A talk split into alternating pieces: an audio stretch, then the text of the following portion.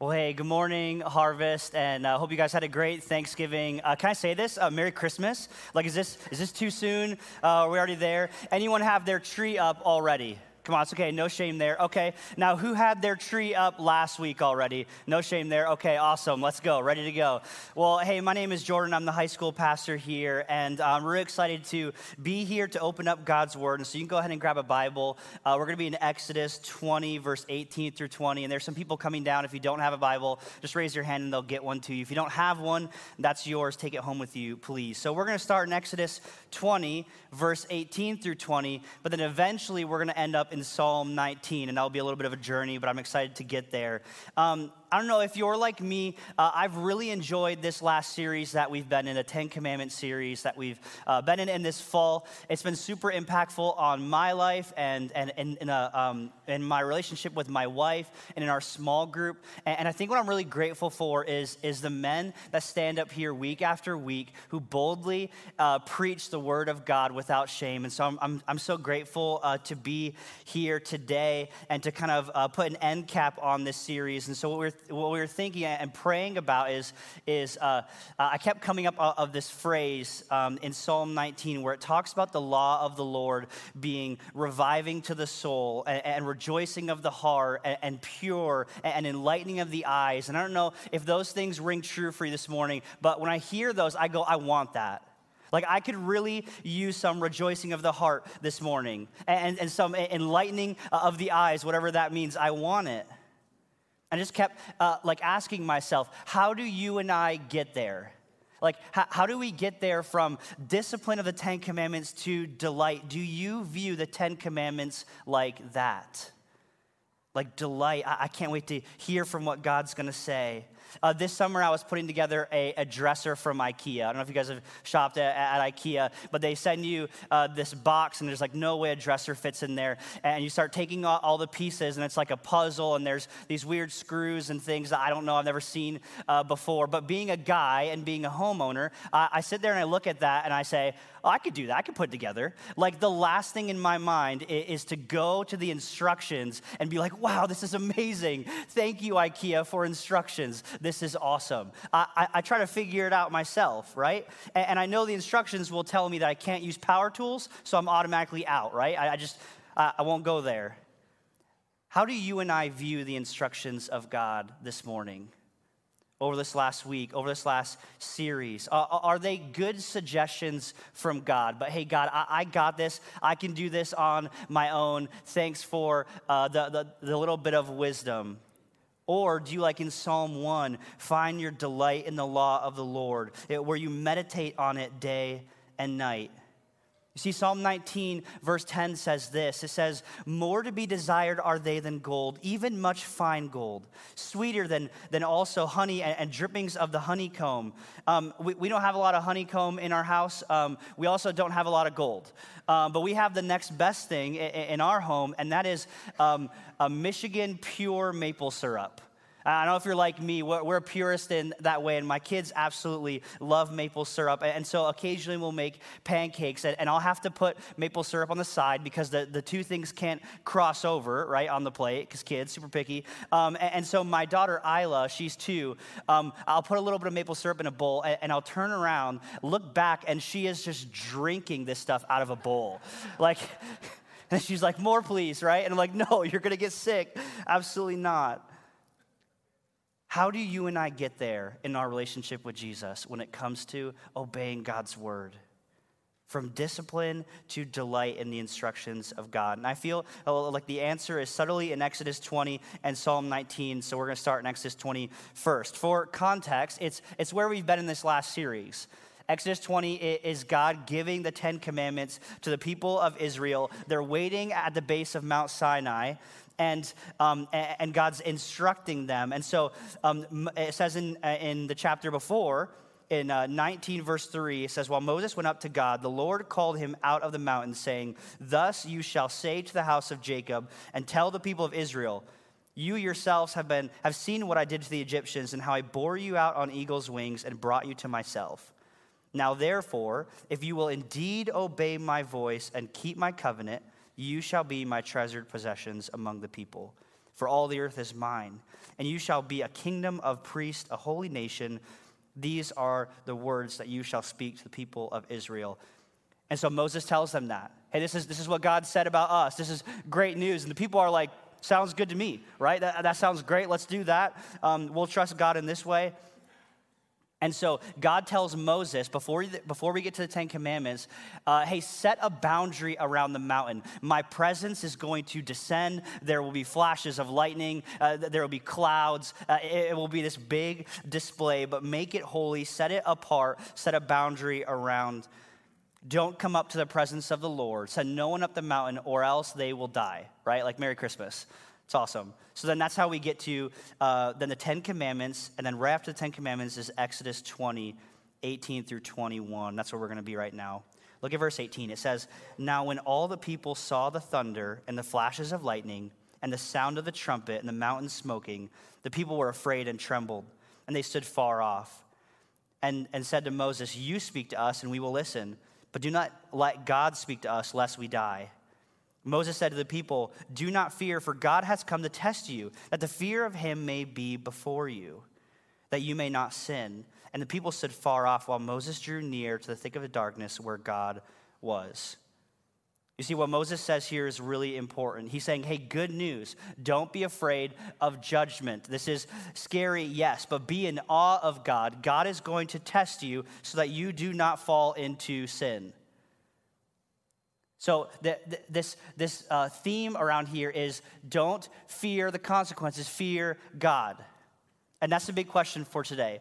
It's do I have a right fear of God? Do you and I have a right fear of God this morning? You see, if someone were to ask you, what is a right fear of God? How would you answer them? What would you say? When, you think of the phrase fear of God, what comes to mind? Maybe it's the classic uh, image of the old, like Southern Baptist preacher who's like red in the face, who's trying to instill the fear of God in you so that you turn or burn, right? Or, or maybe it's a father that's really, really mad at his kids, who's just trying to get them to do something that he, that he wants. Or maybe it's a coach that's like super fired up. There's been a lot of great sports that happened over the weekend. Uh, we can't get into what happened yesterday, or else we'll have like Michigan fans running around the hallways in here. So we're just not going to go there. Um, but whatever it is for you, the fear of the Lord is not something that's usually viewed in a positive way. And, and, and here's my concern. If we as believers and as a church don't have a biblical perspective of fear, we miss out on so much of the promises of God. Like, look at Proverbs 1. It's going to be up on the screen. Proverbs 1 7 says this The fear of the Lord is the beginning of knowledge. Proverbs 14 In the fear of the Lord, one has strong confidence, and his children will have refuge. The fear of the Lord is a fountain of life that one may turn from the snares of death. Or Proverbs 28 Blessed is the one who fears the Lord always, but whoever hardens his heart will fall into calamity. So you might be thinking, okay, well, that's all Old Testament stuff, Jordan. The God of the New Testament, he's way nicer, right? He's like blonde hair, blue eyed Jesus. Like, he, he's just a great friend. He loves to hang out with sheep. He's a nice guy. That's old God, Old Testament God's mean. Right? 1 John 4 18, there's no fear in love, but perfect love casts out fear.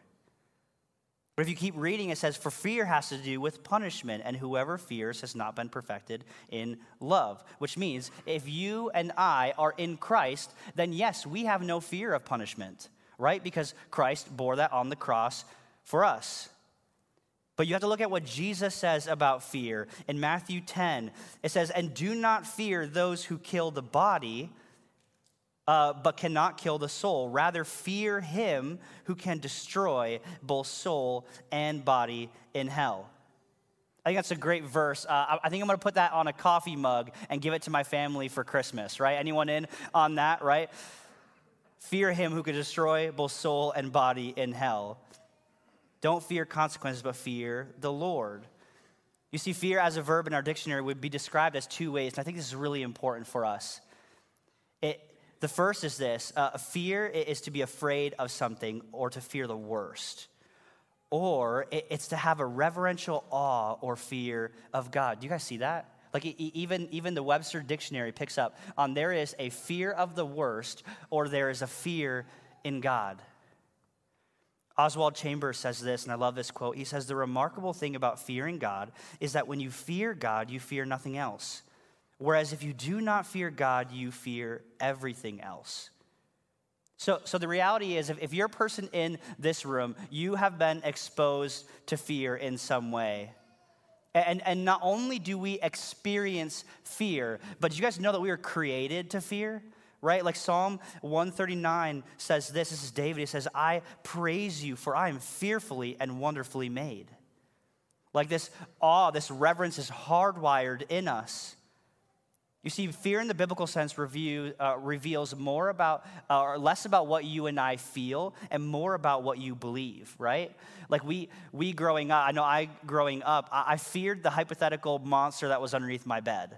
And so my solution of this was to uh, put my feet underneath my comforter and kind of like wrap it around, you know, so that way nothing could get right in my bed. Like, like if my comforter is going to stop a monster from getting to me.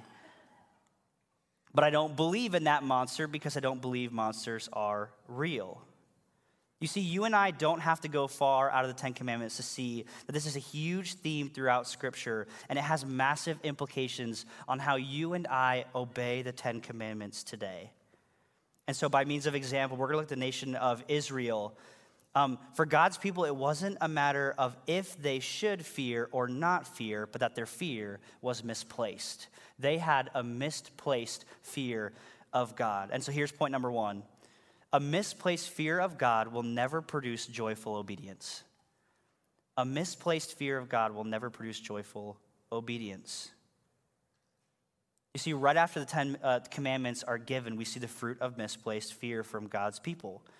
In verse 18, at the end of it, it says that they were afraid and they trembled and they stood far off right? That was the fruit of their fear. And so we're going to look at uh, three fruits of misplaced fear. And the first is this it's dread. Dread. See, at, at this point, I don't think uh, a, a barrier around the mountain for the people of Israel was necessary. They were already terrified. No one wanted to ascend the hill. I for sure wouldn't after seeing all those clouds and lightning. I don't even like going outside when it's lightning, right? So I wouldn't go up there. And, and dread always produces distance from God. You see, on top of just a display of lightning and thunder, they were just given 10 commands that would dominate their life. And when, when we as people uh, are put under the, the, the, the burden of, uh, uh, of the law that leads and shows us and reveals our sin, an unchecked sin will always create distance between you and God. Because I don't know if you guys have picked up on this over this last fall, but the law is all encompassing, means it, it impacts every aspect of your life. It doesn't leave any stone unturned. See, the law demands your worship, it, it, demands your time, your relationships, your possessions. It demands all of it in the first commandment.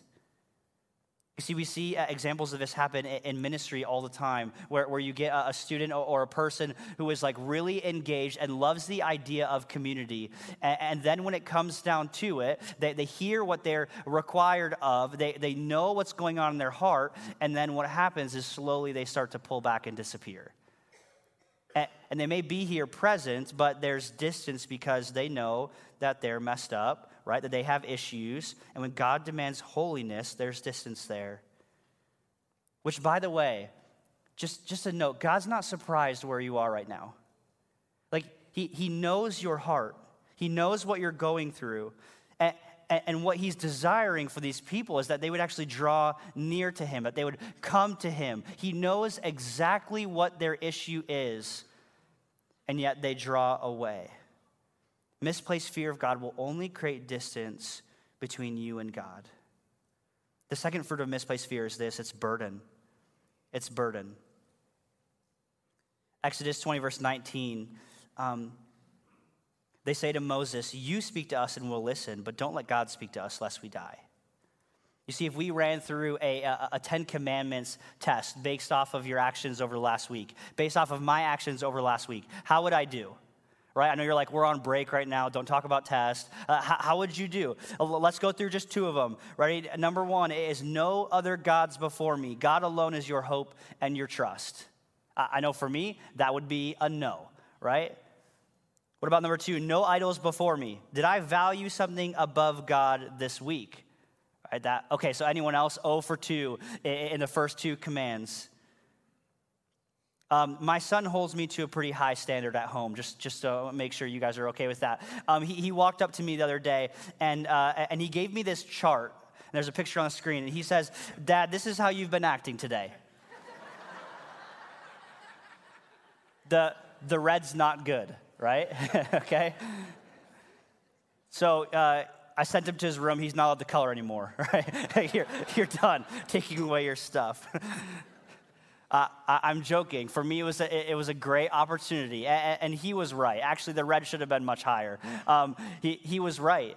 He, he brought those things to me, and, for me, it, it, was, it was an opportunity to get low, to get on his level, and to say, you know what, Theo, you're right. You're five years old, but you're right. Uh, and it was an opportunity for me to humble myself. Doesn't happen often. You see, the law doesn't sleep. It's 24 7, no breaks, no days off, total submission. That's what the law demands. And, and you got to remember, Jesus doesn't make the law any easier. He doesn't make it any lighter for us as believers. He actually makes it more heavy. He says, hey, it's not just about your actions. I care and I demand your heart. Do you worship me with your heart as well? He double downs on drawing out the motivation so, how long did the nation of Israel last in obeying the Ten Commandments? Not, not long, right? It's like moments. So Moses goes back up the mountain, and God is giving Moses more laws and regulation um, to the people, and the people get bored. They just don't know what to do. And so, if you were to fast forward to Exodus, Exodus 32, um, it, it's, it's kind of a couple, cha- uh, a couple yeah, chapters ahead, but realistically, it's just God giving Moses instructions. The next moment we see them, um, they're waiting for Moses to come down the mountain. And when Moses hasn't come down yet, they're like, well, he's dead, right? Like, he, he's a goner. Let's move on. We might as well make new gods for ourselves that will protect us.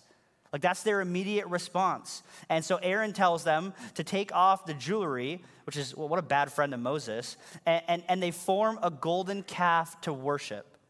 And then they threw a party. That's the immediate response of God's people when God gives the Ten Commandments and Moses doesn't come back down for a little bit. Just like that, Commandments one and two broken. Has this ever happened with your kids? Where where you go uh, and, and, and you're with them and then you leave for like 30 seconds and you come back and they've managed to like pick a couple locks and, and climb on the counters and like spread all their toys everywhere. And you're like, how did this happen? I just left.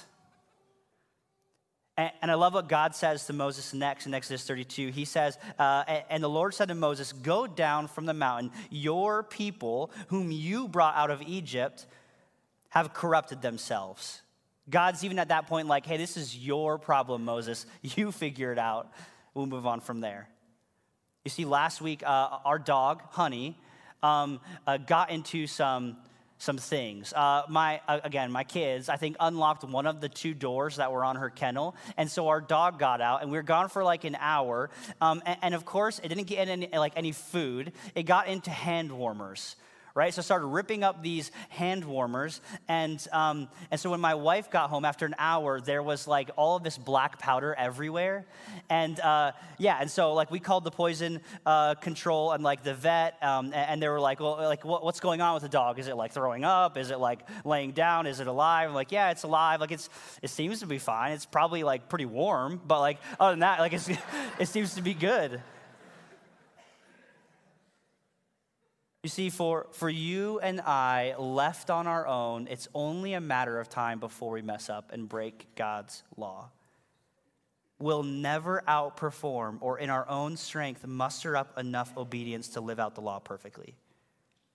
And misplaced fear makes our inability to keep the law feel like an unbearable burden to carry. Which that burden leads us to number three. The third fruit of misplaced fear is this it's despair is despair. You see, the law is perfect, it's exactly the way God wanted it to be.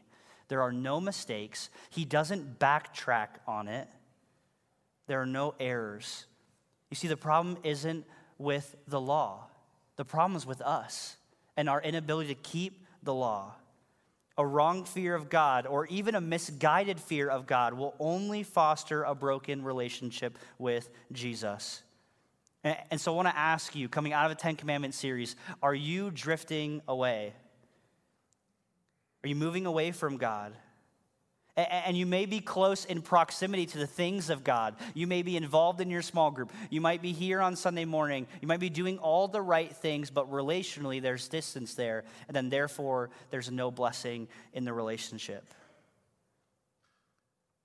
Is your relationship with God more of a burden than a blessing? Do the words dread, burden, despair describe your relationship with God right now? You see, so he, here we have the law laid out to the people, and they stand guilty before a holy and just God who, at the end uh, of the day, will rightly judge them for their sin.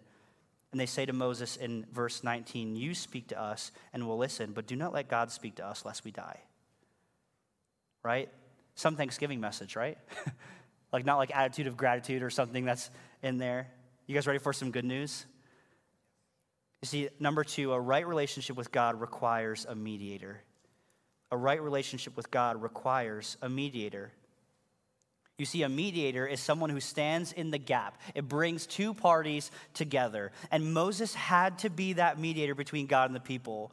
Back in Exodus 3, God actually chose him and said, You are going to be this for the people, for me right? Moses would mediate by way of hearing and obeying the law. He would make sure that people lived as God commanded them to live. And that would include testing them, keeping them in line. But Moses would also reveal their sin. He'd be the spokesperson for God, not just to Pharaoh, but also to God's people. You see, he would be the mediator with, with the motivation behind the law and making sure their heart was right. Moses would mediate by going into the presence of God on their behalf, right? In verse 21, says the people stood far off while Moses drew near to the thick of darkness where God was. I don't know about you, but I'm not going there, right? I'm not going up that hill.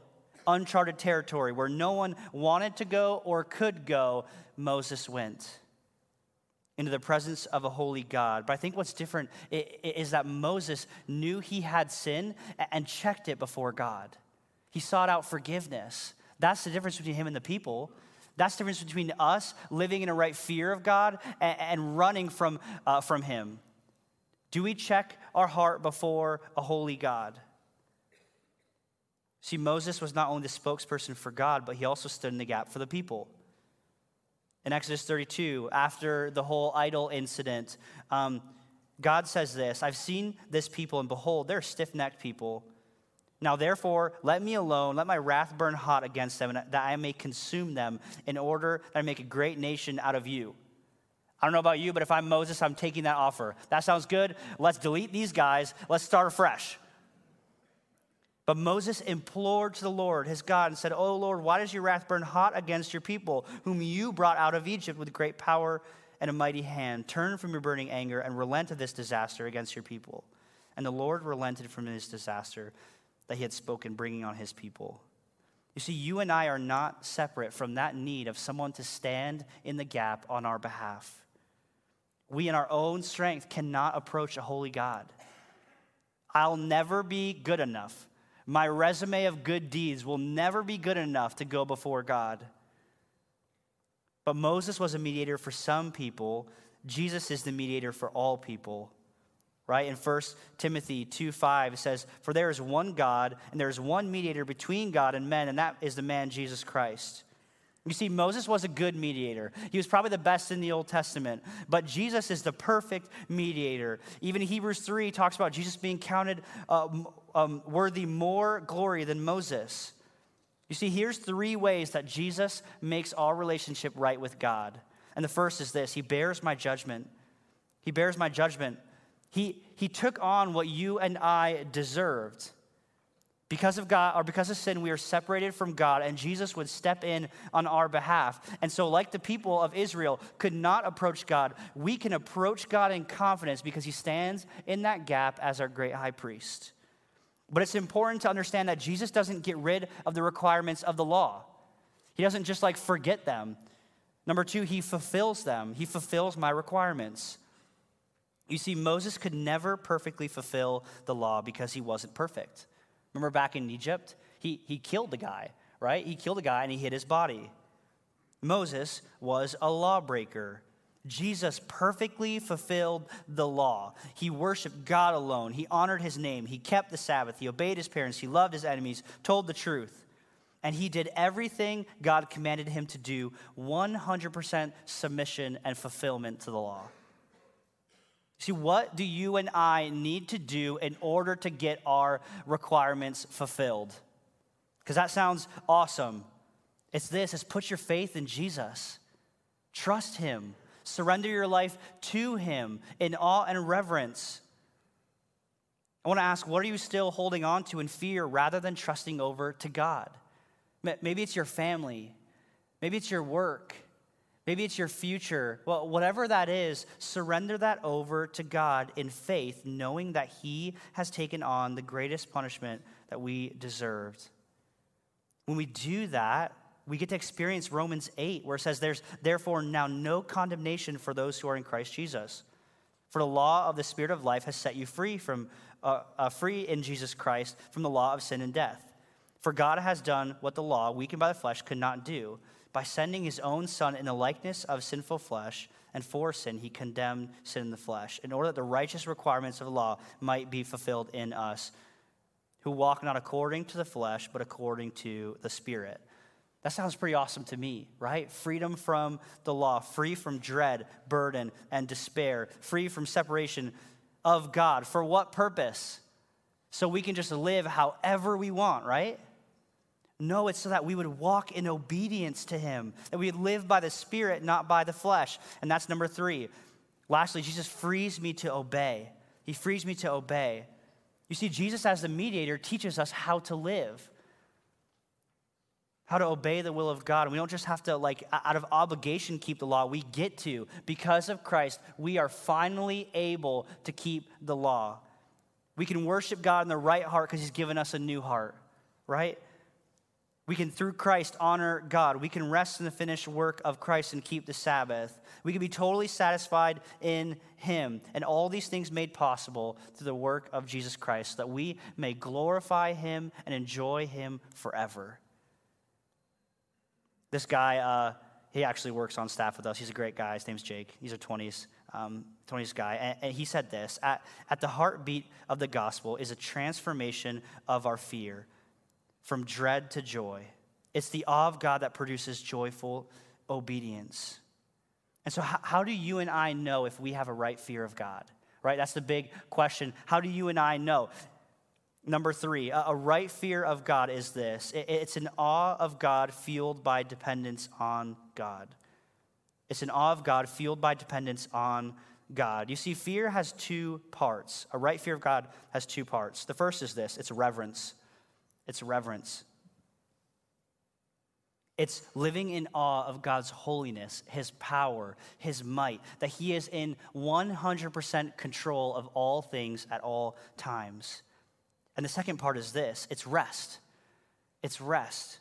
That I can run to His comfort, His grace, His love, His mercy. Um, my oldest brother, Ian, he's always been bigger than me.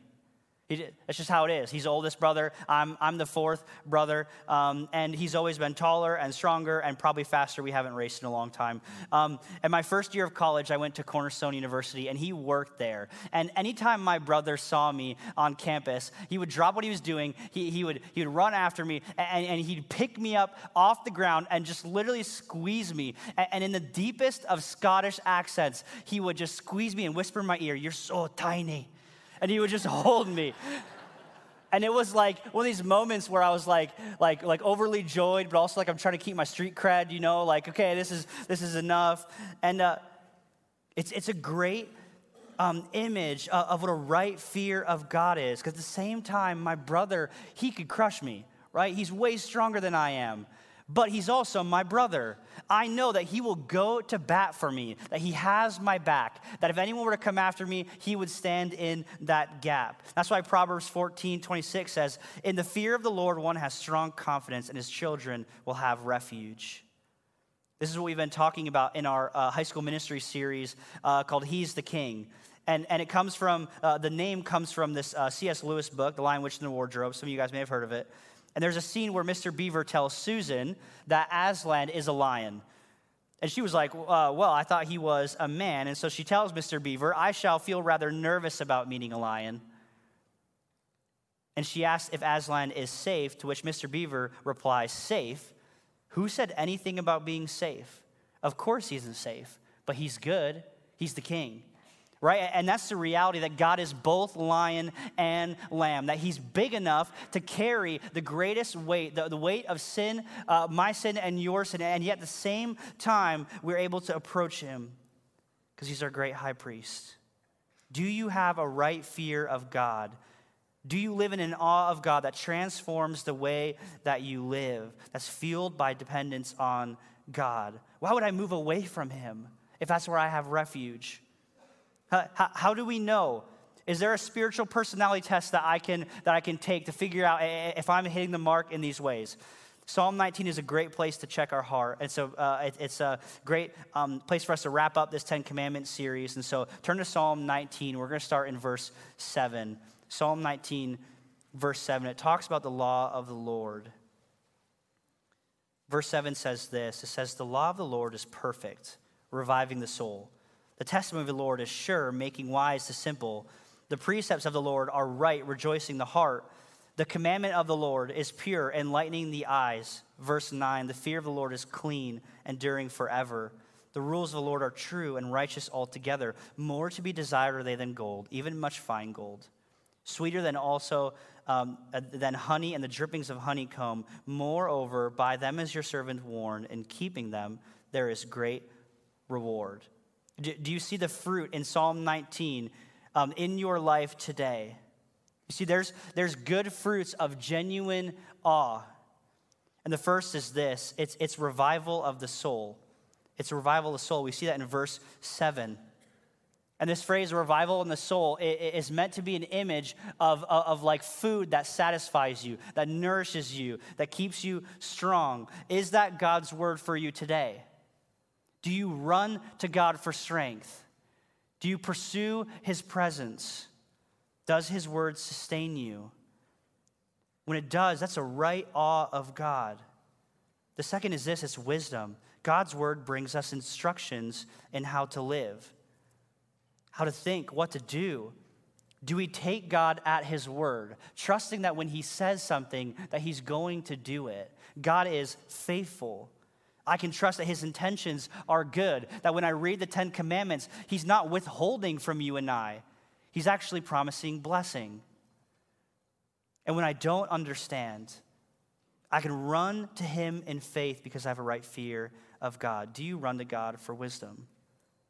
The third is this it's, it's rejoicing of the heart. It's rejoicing of the heart. A right fear of God will lead to a rejoicing of the heart. I want that type of joy. Like, I, I, want that type of joy that pierces to the depth of my heart. And as you saw by the chart that my son drew, I really could use some of that, right? Like, I have some room to grow. I want to ask you this. Can you turn to the person next to you and ask, Am I a joyful person? Okay, now ask the person that you didn't come with on the other side. Are you, are you a joyful person? Maybe they'll have a better answer for you. I'm, I'm safe up here, right? So I'm, so I'm good.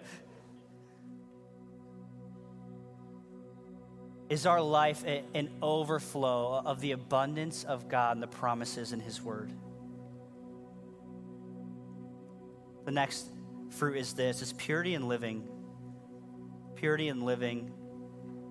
It's not having to walk in the darkness anymore. It's being able to live in the light, knowing that we can run to Jesus for forgiveness that we can pursue His presence, that we can live in the abundant blessings that He promises us in His Word. That is an indicator that you have a right fear of God when you don't fear what people think of you. Like, I can go to my small group and I can say anything, and I know that they won't just let me get away with it, right? They'll check my heart. They'll say, hey, Jordan, there's something wrong there. You're not submitting to God, but there's no fear of judgment. Why? Because they love Jesus and my sin has been paid for, right? Do you live in the light of God's word? I want to ask you these questions. This is just between you and the Lord. Do you see the fruit of Psalm 19 in your life today? Do you feel like you have a right fear of God? Is your soul revived? Where in your life do you find yourself retreating from God? I want you to ask these questions and, and take some time to process. And we're going to end this time the same way uh, that Psalm 19 ends, and that's in a time of reflection before the Lord. And so, in a second, I'm going to invite the ushers up, and we're actually going to take communion. And communion is a way that you and I, as believers, followers of Christ, can remember the sacrifice that Jesus made on the cross on our behalf. That he really died, that there was real blood shed for you and I it's a great time to, to check your heart and say, God, you know all things. There's nothing hidden from you. I'm an open book. And there should be some weight there. But yet, at the same time, it's an opportunity for us to reflect on what Jesus Christ did on the cross, that that payment is final, that there's freedom there when we seek after his forgiveness that He is the final mediator between us and God, and we can go to Him in faith. Not as just some random people, but as children, we can approach our Father. Like you and I can talk to God right now in this moment. And if you don't know what to say, read through Psalm 19, verse 12 through 14. It, it's actually a, prayer that David prays. And, in verse 14, he says, Let the word of my mouth and the meditation of my heart be acceptable to your sight, O Lord, my God, my rock, and my redeemer. And if you know King David's story, you know that it's a messy one, right? A life once marked by sin and shame, now redeemed because of what Christ did for him and because of the forgiveness in God. And so, if you're a follower, I'd encourage you to take a, um, a communion with us. Ushers, you can come forward right now, and I'm going to close in prayer. And, and the elements will be passed around as uh, we sing this last song, and then we're going to take communion together after the song. It, in a right fear of God, let's run to Him, pursue His presence, and find rest. Let's pray. Father, you are good. There's no one like you. You are holy. You are set apart. You're in control at all times. God, we are in awe of who you are. And God, we confess that we are not in control, that we constantly desire control. God, I know my heart desires to be on the throne of my life. And so, God, forgive us of that. Forgive me of not running to you and running away from you. God, thank you for Jesus. Thank you for the perfect mediator that we can run and find grace and mercy no matter what the sin is, how, how great it is. God, I will not outdo the cross of Jesus Christ. God, thank you that we can run to you and find grace and mercy. God, give us humility to approach you honestly, in awe and in reverence. God, thank you for who you are. Thank you for your love. We pray this all in Jesus' name. Amen.